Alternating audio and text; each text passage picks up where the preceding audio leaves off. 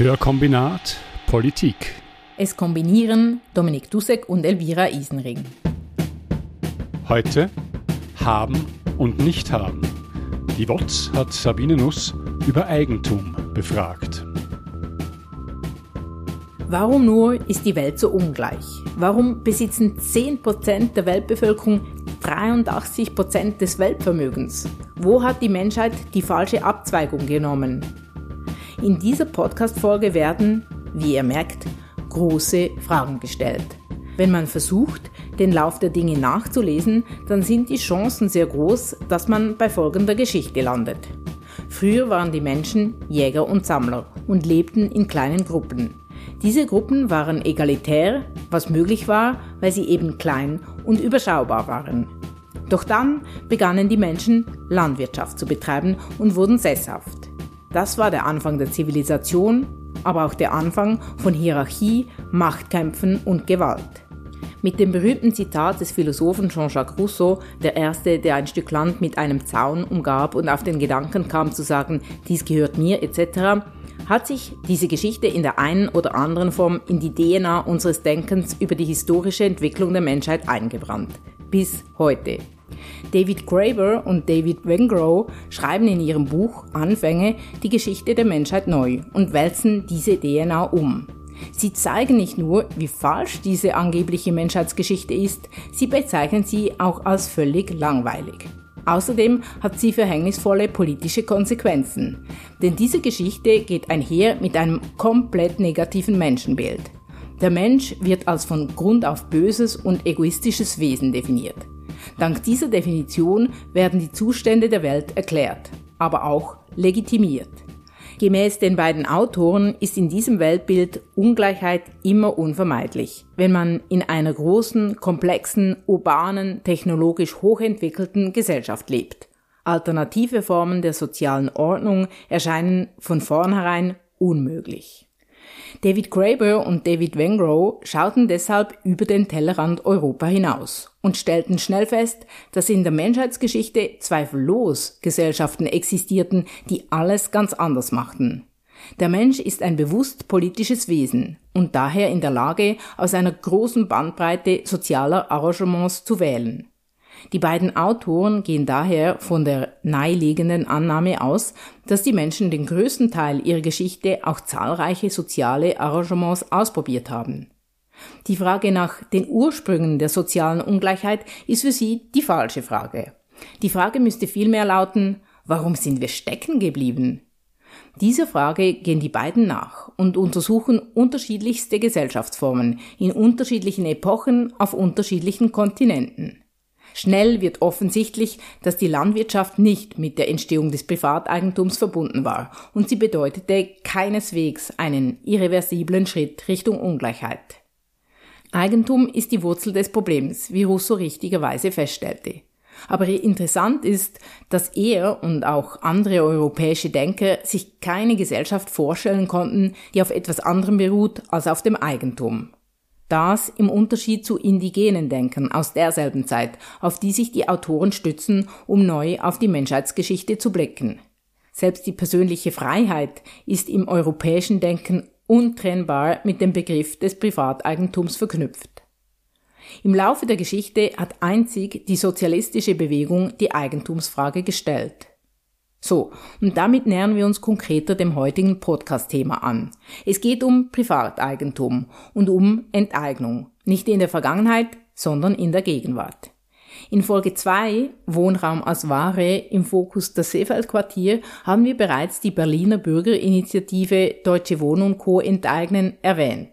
Die Initiative hatte zum Ziel, den explodierenden Mietpreisen ein Ende zu setzen, indem Immobilienkonzernen ihre Immobilien mit denen sie auf Kosten der Mieterschaft Profite maximieren, entzogen werden. Die Initiative wurde von einer Mehrheit der BerlinerInnen angenommen. Die Reaktionen der Gegnerschaft waren aber wuchtig. Enteignung ist keine Lösung, war das Mantra. Dabei zeigt die Empirie, es ist für die Allgemeinheit sehr viel besser, wenn Schulen, Elektrizität, Gesundheit, Bahn, Wohnen nicht privat organisiert werden und nicht nach der Profitlogik funktionieren. Darum ist die Frage sehr berechtigt, Müssen in der Vergangenheit stattgefundene Privatisierungen wieder rückgängig gemacht werden? Keine Enteignung ist auch keine Lösung. Die große Wiederaneignung und das vergiftete Versprechen des Privateigentums heißt ein Buch von Sabine Nuss aus dem Jahr 2019. Sabine Nuss ist Politikwissenschaftlerin, Journalistin und Geschäftsführerin des Karl Dietz Verlag Berlin und heute bei uns zu Gast. Dominik hat mit ihr gesprochen. Sabine Nuss, es ist in der neuen WOTS ein langes Interview mit dir zu lesen. In diesem Interview geht es anlässlich auch vom 1. Mai um den Begriff Eigentum. In diesem Buch ist mir, ich bin nebenbei auch Buchhalter, äh, eine Zahl aufgefallen, die ich mir so nicht gedacht hätte. Du erzählst da, dass äh, die Deutsche Post privatisiert wurde, Ende der 80er, und dass zum damaligen Zeitpunkt der zuständige Minister äh, ungefähr 15 Mal so viel verdient hat wie ein Briefträger. Und im Jahr 2008 der Konzernchef der mittlerweile privaten Deutschen Post AG 268 Mal so viel verdient hat wie ein Briefträger. Was sagen denn solche Zahlen über die Umwandlung der Wirtschaft aus, wie sie da bei der Deutschen Post vonstatten gegangen ist? Ja, das finde ich auch eine ganz schöne Zahl. Eigentlich im Grunde genommen ist es eine Illustration einer Entwicklung, die ungefähr in den 80er Jahren angefangen hat, die man bezeichnen kann mit, der, mit einer Art Privatisierungsoffensive.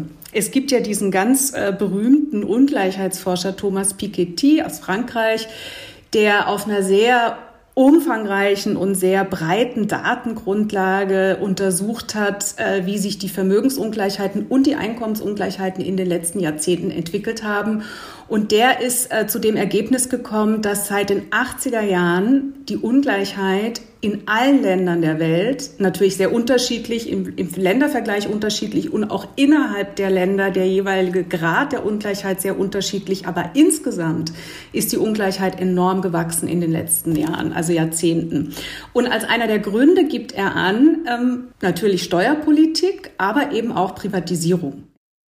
Die gleiche oder eine ähnliche Entwicklung hat sich natürlich auch in der Schweiz abgespielt.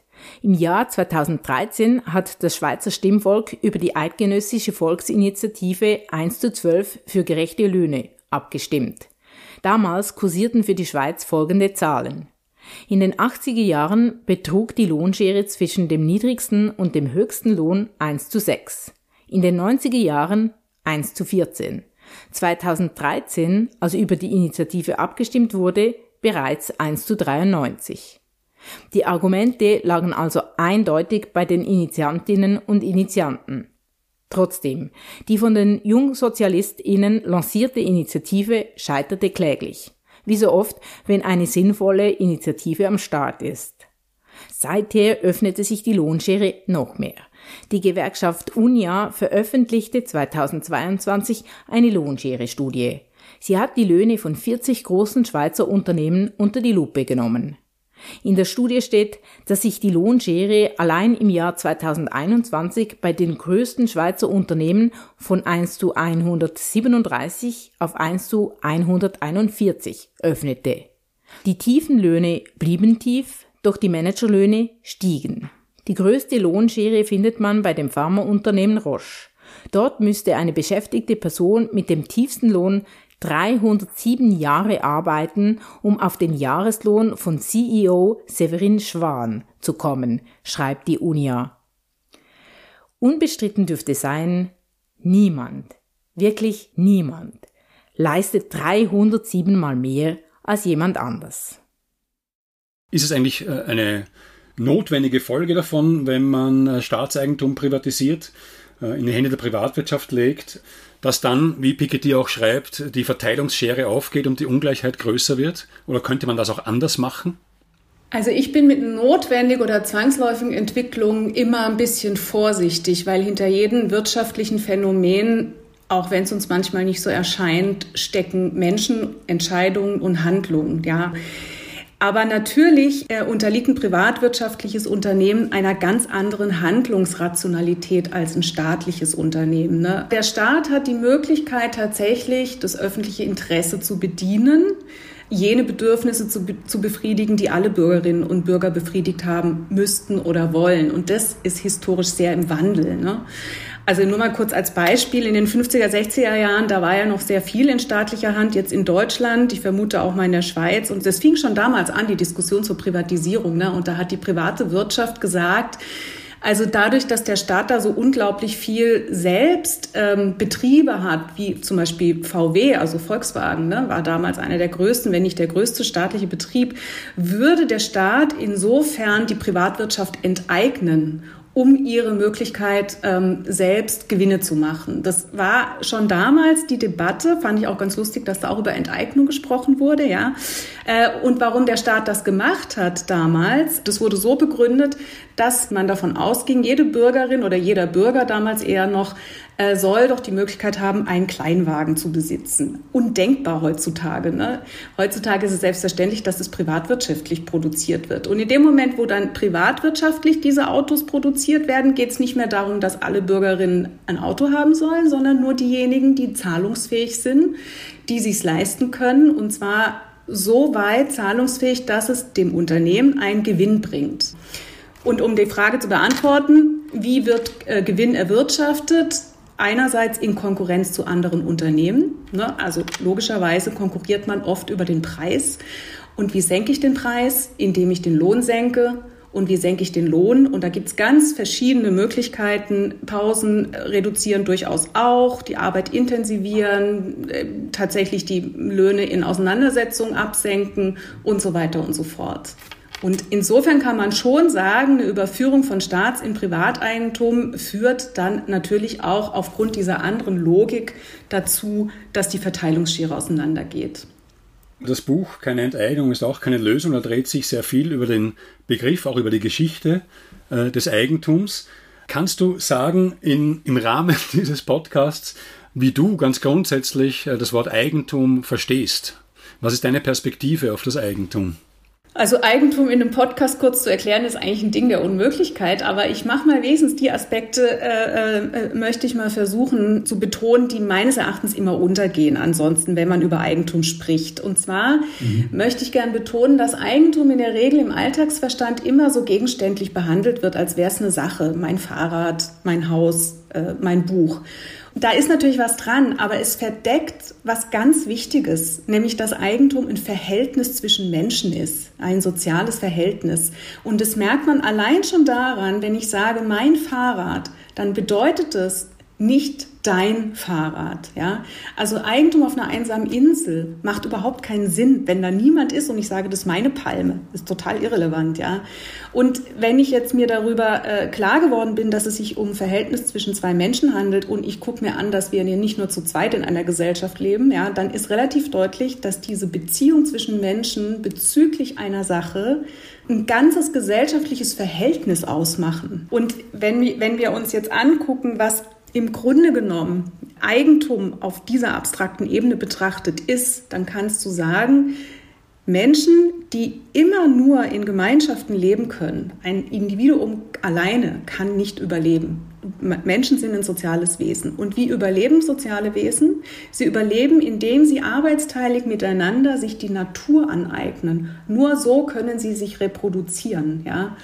Und in, der, in dem Wort Aneignung, na, da steht ja dann Eigentum schon drin. Und dass die Menschen sich Arbeitsteile gemeinsam in Gesellschaft Natur aneignen, gilt überhistorisch. Das ist bei jeder Gesellschaft so. Nur wie sie es dann jeweils tun, in welchen Machtverhältnissen, auf, jedem auf welchem technologischen Niveau, mit welchem Wissensstand und so weiter, das unterscheidet die Eigentumsverhältnisse in der Geschichte. Es waren sehr unterschiedliche Eigentumsverhältnisse.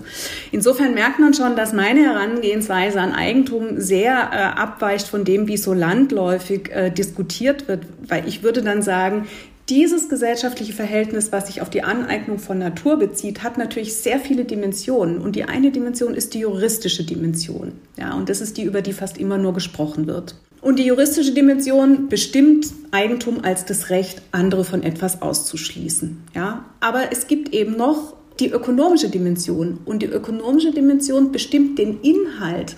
Wovon kann ich andere ausschließen? Ja? Und der Inhalt ist total wichtig. Und den Inhalt kann man grob unterteilen zwischen jene Mittel, die ich immer Produktionsmittel nenne, die kann man aber auch Investitionsgüter nennen, also das, was ich vorhin gesagt habe, Fabriken, Maschinen, Boden und so weiter, ja. Das sind eigentlich die Mittel, mit denen ich überhaupt erst das herstellen kann, was ich dann am Ende konsumiere, ja. Das heißt, die Naturaneignung teilt sich auf in die Mittel, mit denen ich Natur aneigne und in die Ergebnisse dieser Aneignung, ja. In der Ökonomie spricht man von Konsumtionsgüter und Produktionsgüter. Und wenn ich über Produktionsgüter privat verfüge, habe ich eine ganz andere Macht, als wenn ich über Konsumtionsgüter verfüge. Also die juristische, die ökonomische Dimension und dann gibt es noch die politische Dimension dieses umfassenderen Eigentumsverhältnisses, was der Staat ist, der natürlich überhaupt erstmal Eigentum garantiert. Und dann kann man noch von kulturellen Dimensionen sprechen, von sozialpsychologischen Dimensionen und so weiter und so fort. Aber man sieht schon, dass Eigentum, so wie es in der Öffentlichkeit diskutiert wird, nämlich lediglich auf der juristischen Ebene sehr viel verdeckt, worum es eigentlich dabei geht. Ja, jetzt würden ähm, wahrscheinlich viele Vertreter aus äh, Wirtschaft und Politik, wenn sie über Eigentum nachdenken, insbesondere wenn sie über Privateigentum nachdenken, sagen, äh, das ist was total Wichtiges. Sozusagen man kann praktisch den Grad der Freiheit einer Gesellschaft daran messen, wie viel Privateigentum äh, rum ist und wie frei vielleicht auch der Zugang ist zu Privateigentum. Also sozusagen Privateigentum, der Besitz von Privateigentum äh, wird betrachtet als einen Grundpfeiler eigentlich der Demokratie. Wenn ich die recht verstehe, bist du aber nicht ganz dieser Meinung. Äh, stimmt das, dass du nicht der Meinung bist und warum bist du nicht der Meinung, dass man den Grad der Demokratie an, an Privateigentum messen kann? Also ich sage mal so, Demokratie in der Sphäre der Politik ist insoweit erfüllt, als dass wir wenigstens alle paar Jahre ein Kreuz auf den Zettel machen können für Leute, die unsere Interessen repräsentieren. Aber Demokratie in der Sphäre der Wirtschaft ist überhaupt nicht gegeben. Im Grunde genommen ist es so, dass ein paar Leute verfügen über ganz wesentliche Mittel, nämlich die Produktionsmittel, mit denen wir uns als Gesellschaft reproduzieren. Sie bestimmen darüber, was damit passiert und sie haben damit sozusagen relativ viel Macht über die Art und Weise, wie wir mit Natur umgehen und sehr viel Macht über die Art und Weise, wie wir mit uns als Mensch, mit unseren Arbeitsbedingungen und so weiter umgehen. Und wir können da eigentlich relativ wenig mitbestimmen. Ich würde mal sagen, das ist überhaupt keine Demokratie. Also demokratische Wirtschaft würde anders aussehen. Und das finde ich ein Problem. Vielleicht in die gleiche Richtung geht er auch. Das kommt äh, auch in dem Interview vor, in dem Watts-Interview, dass du vielleicht mit dem Begriff Enteignung gar nicht so glücklich bist, was der bezeichnet, und dafür mit dem Wort Vergesellschaftung kommst. Und da frage ich mich, gibt es da wirklich Unterschied oder wird nicht Enteignung, wenn man sozusagen eine, einen Privatbetrieb enteignen will und, und der Allgemeinheit zuführen, ist das nicht immer eine Art Vergesellschaftung oder, oder gibt es da noch äh, andere Arten der Enteignungen, die ich jetzt nicht auf dem Schirm habe? Also ich unterscheide schon unterschiedliche Bedeutung von Enteignung. Äh, es gibt Enteignung als ähm, Mobilisierungsbegriff, als Kampfbegriff, als moralische Kategorie, das sage ich jetzt ganz wertneutral, äh, die überhaupt keine juristische sachliche Grundlage hat. Sarah Wagenknecht hat immer gerne gesagt, hier, es ist eine Enteignung der Lohnarbeitenden, die, wenn man die Löhne senkt. Ja, würde man sagen, nee, das ist jetzt streng genommen keine Enteignung. Das ist scheiße, aber es ist keine Enteignung, ja. Oder die Mieterinnen in Berlin, die von dem Immobilienkonzern ständig die Miete erhöht kriegen, die sagen, äh, Deutsche Wohnen enteignet mich. Ne? Dann kann man auch sagen, ich verstehe, dass, dass das gefühlsmäßig so empfunden wird, aber juristisch ist es keine Enteignung. So. Und dann gibt es tatsächlich Enteignung als strenge juristische Terminus, der im, im Grundgesetz festgelegt ist, ich vermute auch in der Schweiz, wonach der Staat das Recht hat, Bürgerinnen und Bürger zu enteignen, wenn sie zum Beispiel ihr Land nicht hergeben wollen für den Bau einer Autobahn, ja, oder für den Abbau von Kohle. Da finden tatsächlich Enteignungen statt, ja, und zwar nach Recht und Gesetz. Und ähm, äh, Entschuldigung, wenn ich kurz dazwischen frage, dieser Vorgang, den du gerade geschildert hast, der passiert auch gar nicht so selten, wenn ich mich da an, an dein Buch erinnere. Der passiert ständig, ist ganz häufig. Also ich glaube, in, in Deutschland war 2019, war, habe ich jetzt die Zahl zuletzt auch in meinem Buch, da waren so 200 Enteignungsverfahren im Jahr. Und es waren zum Großteil schon Straßen und Kohle und manchmal auch ein kleiner Fahrradweg. Aber im Grunde genommen ist es so ein bisschen das fossile Regime, äh, wofür da enteignet wird. Ne? Und eine Enteignung darf laut Gesetz nur stattfinden zum Wohle der Allgemeinheit und gegen Entschädigung. Und da darf man dann schon nochmal fragen, ob das jetzt so zum Wohle der Allgemeinheit ist mit diesen Straßen und dem Kohleabbau. Aber gut. Dieser Enteignungsbegriff hat also mehrere Bedeutungen und die Kampagne in Berlin, Deutsche Wohnen und Co. enteignen, die bezieht sich in ihrer Kampagnenmobilisierung, spricht sie zwar immer von Enteignung, aber de facto in ihrer wirklichen Forderung bezieht sie sich gar nicht auf den Enteignungsartikel im Grundgesetz. Es hat überhaupt nichts mit Enteignung zu tun, was die fordern, sondern sie beziehen sich auf den Artikel 15 im Grundgesetz der Vergesellschaftung beinhaltet. Und Vergesellschaftung ist was ganz anderes als Enteignung. Vergesellschaftung, wenn ich, der ich noch nicht so wahnsinnig viel über den Begriff gelesen habe, wenn das Wort hernehme, dann heißt das, ähm, dass ein Gut ähm, in, in den Besitz der Allgemeinheit übergeht. Ist das richtig? Ja, darin äh, geht es aber nicht auf, weil auch eine Aktiengesellschaft hat mehrere Eigentümer. Ähm, das ist ähm, Vergesellschaftung, das muss ich vielleicht noch mal kurz vorausschicken. Dieser Artikel 15, der im Grundgesetz äh, der Bundesrepublik Deutschland steht, ist, glaube ich, historisch ein Unikat. Ich vermute mal, in anderen Ländern gibt es das nicht. Dieser Artikel 15 ist äh, nach dem Faschismus in Deutschland von der Sozialdemokratie ins Grundgesetz rein erkämpft worden. Äh, damals war die Kritik am Kapitalismus noch sehr viel üblicher und verbreiteter als heute. Und die Sozialdemokratie wollte das Grundgesetz offen halten für andere alternative sozialistische Wirtschaftsformen.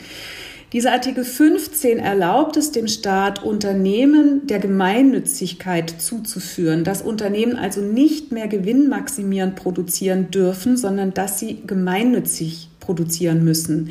Das ist der Unterschied zur Enteignung. Wenn ich ein Unternehmen enteigne, ist nicht festgelegt, was das Unternehmen dann machen muss. Die können dann weiter privatwirtschaftlich agieren. Bei der Vergesellschaftung ist es explizit ausgeschlossen. Das heißt, das Wesentliche ist an der Vergesellschaftung, dass gemeinnützig produziert werden muss. Und das ist das Interessante an diesem Artikel 15. Wie jetzt genau diese Gemeinnützigkeit bestimmt ist und wie so ein Unternehmen organisationsmäßig aufgestellt ist, in welcher Rechtsform, ist völlig offen, weil dieser Artikel 15 noch nie zur Anwendung gekommen ist. Ja, es gibt keine Präzedenzfälle. Und das ist das Spannende daran. Jetzt müssen sich quasi Expertinnen und Experten zusammensetzen. Es wird jetzt hier auch schon seit Monaten darüber diskutiert. VerfassungsrechtlerInnen diskutieren darüber, was ist eigentlich Vergesellschaftung? Und das ist total spannend. Und das ist meines Erachtens auch das äh, Interessante an der ganzen Debatte, weshalb ich den Enteignungsbegriff nicht so wahnsinnig spannend finde. Und wenn es so eine, äh, da in Deutschland oder in Berlin zumindest, so eine äh, intensive Diskussion gibt um das Wort Vergesellschaftung, böte das eine Möglichkeit, um jetzt Entscheidungen zu fällen. Ich meine, in Berlin, bei den Wohnobjekten geht es ja um eine ganze Menge äh, Bestand. Diesen Bestand demokratischer äh, zu verwalten, diesen Bestand in dem Sinne auch der Allgemeinheit zuzuführen, dass dann die Entscheidungswege ganz andere sind, was damit passieren soll?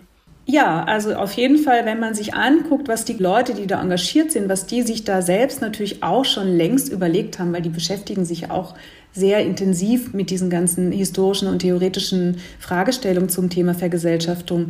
Die haben sich überlegt, die Rechtsform dieser dann vergesellschafteten Häuser und Wohnungen sollte eine Anstalt des öffentlichen Rechts sein. Die beinhaltet einen hohen Grad an Demokratie. Und zwar insofern, als dass nicht nur die Mieterinnen und Mieter selbst in den entsprechenden Gremien sitzen müssen, sondern auch Repräsentantinnen der Stadtgesellschaft, ja. Und natürlich die Hausverwaltung und natürlich Teile des Senats. Ne?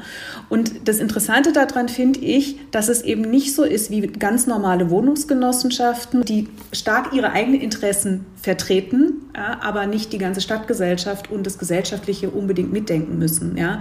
Und bei dieser Form der Demokratie ist eben weitergedacht. Da geht es unter anderem ganz konkret, ist da ein Vorschlag erarbeitet worden, wenn diese Mieterinnen und Mieter sich selbst die Miete ein bisschen erhöhen würden, um, weiß ich nicht was, ein Euro im Monat, könnte das meinetwegen für den Neubau weiterer Häuser in eben dieser Anstalt des öffentlichen Rechts Form gebaut werden. Und das finde ich das Interessante, dass es nicht eine nach innen gerichtete Interessensvertretung und Demokratie ist, sondern eine gesellschaftlich gedachte, die dann möglicherweise einen viralen Effekt haben könnte. Das wäre zumindest meine, meine Wunschvorstellung. Ja, da scheint also in Berlin äh, der Eigentumsbegriff und oder der Gesellschaftungsbegriff auf zeitgemäße Weise diskutiert zu werden zumindest. Mal sehen, was da rauskommt. Wenn ich aber in deinem Buch so Zitate lese von äh, ganz bedeutenden Vertretern äh, der Neoklassik, des Neoliberalismus. Du zitierst äh, Douglas C. North, der auch den Nobelpreis bekommen hat, und zwar in einem Buch aus dem Jahr 1988 noch. Dann kommt mir das tatsächlich extrem unzeitgemäß vor. Es klingt nach dieser, diesem Blockdenken des Kalten Kriegs eigentlich, denn dort kommt zur Sprache, dass äh, möglichst viel wirtschaftliche Freiheit herrschen soll und dann ist der Staat dazu da, um die Exzesse irgendwie einzudämmen. Und dann kommt es eben darauf an, welche Ideologie der Staat hat, ob es eine Ideologie ist, die die Faulheit begünstigt oder den Fleiß.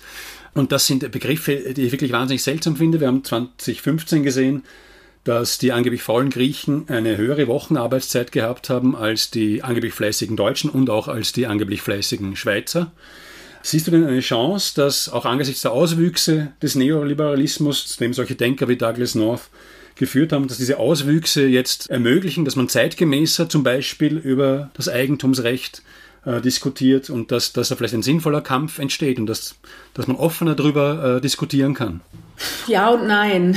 Also die Tatsache, dass, ich sag mal, eine effizientere Wirtschaft oder die Ungleichheit, die Verfügungsgewalt, die sehr ungleich verteilt ist, dass die mit Fleiß zusammengebracht wird, das ist eigentlich nicht veraltet. Das ist schon sehr alt. Es führt zurück auf ideengeschichtlich auf äh, 17. Jahrhundert und es ist bis heute noch eine extrem verbreitete und in unserem aller Verstand tief verankerte Ideologie. Ein Punkt, den ich immer total äh, wichtig finde, ist, dass wir diese ohne Fleiß kein Preis Ideologie immer begreifen müssen als Legitimation der Ungleichheit. Jede Gesellschaft braucht eine Legitimation ihrer Ungleichheit. Früher hatten wir Gott, Stände, was weiß ich. Heute haben wir Fleiß, Talent, der war echt clever. Oder im Umkehrschluss Versagen, hm, weiß ich nicht was, Selbstabwertung, schlechte Kindheit gehabt, ungute, was weiß ich. Ne?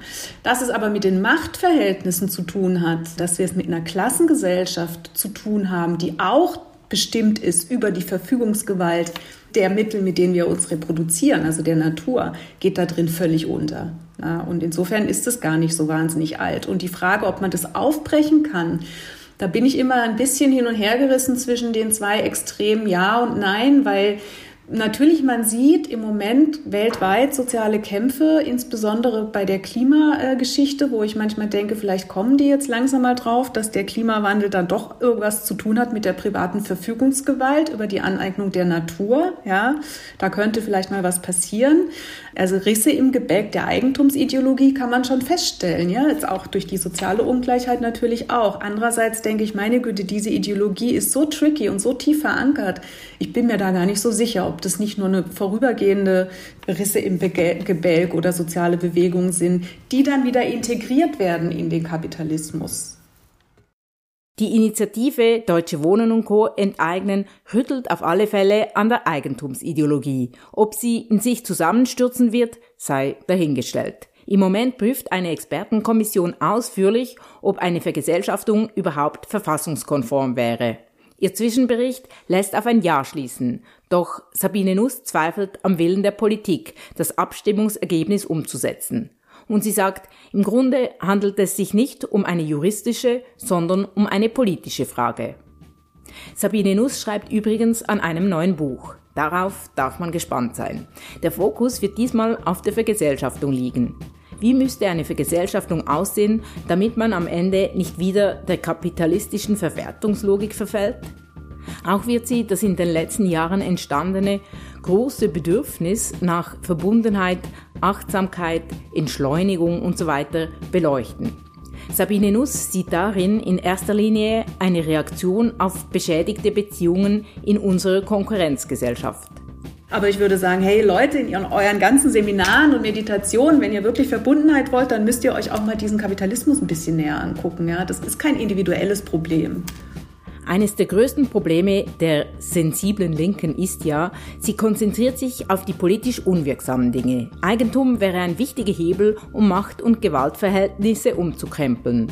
Ja, man wird nicht darum herumkommen, die Eigentumsfrage erneut zu stellen. Manche Wirtschaftsbereiche müssen vergesellschaftet und demokratisiert werden, damit die gesellschaftliche Entwicklung aus der Sackgasse herausfindet, in die sie sich selbst manövriert hat. Warum sind wir stecken geblieben? Es wäre an der Zeit, wieder einmal andere soziale Arrangements auszuprobieren.